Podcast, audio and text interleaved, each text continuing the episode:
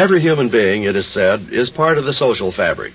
And indeed, so obvious does this seem that if ever we should happen to hear of a man who was actually isolated, actually alone, we might well assume that he was a stranger among us, an intruder on the earth. Yet the case of at least one such man has been recorded.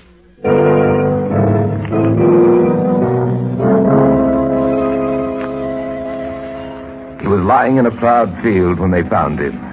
Gillum, the hired man, was the first to notice the body. It lay white and naked and terrible under the noonday sun. A dead man lying out in the field.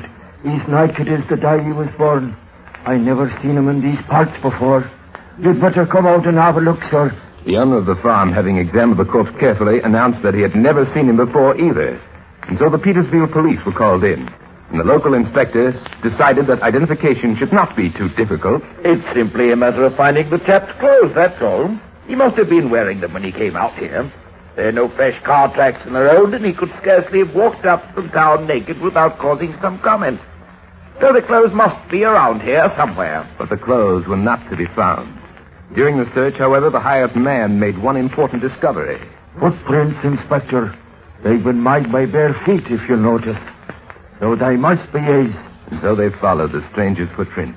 They followed him through the road a half mile away and across the road and into the field on the other side.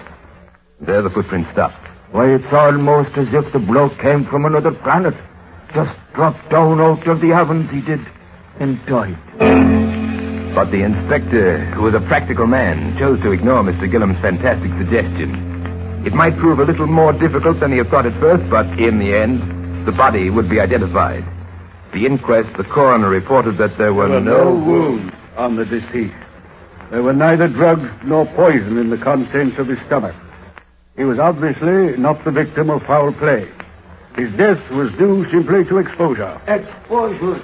How could he have died of exposure? He could see the house from where he was. All he'd have had to do was knock on the door and walk in. What the gentleman says may be quite true. Nevertheless, death was due to exposure. To continue, the man was between 35 and 40 years of age. He was not a manual worker. His hands and nails indicate that. He was well nourished and I should say well educated. A man of considerable substance. It uh, should certainly not be difficult to learn the identity of such a person. The efforts that were exerted during the weeks that followed were more than adequate. A photograph of the man, together with a description of him, was published in practically every paper throughout England. Two months later, on April 16th, the London Daily News reported that the police were still without a clue, that there was no record of any missing person bearing the slightest resemblance to this man. If most Englishmen were puzzled by the affair, Mr. Gillam, the hired man, was not. They're wasting their time with their photographs and whatnot, I tell you. The bloke was a stranger. And not just here in Hampshire either. He was a stranger on the earth. They'll never find anyone who ever knew him. Today, the identity of the dead man still remains a mystery. The incident takes its rightful place in the annals of amazing stories. Stories incredible but true.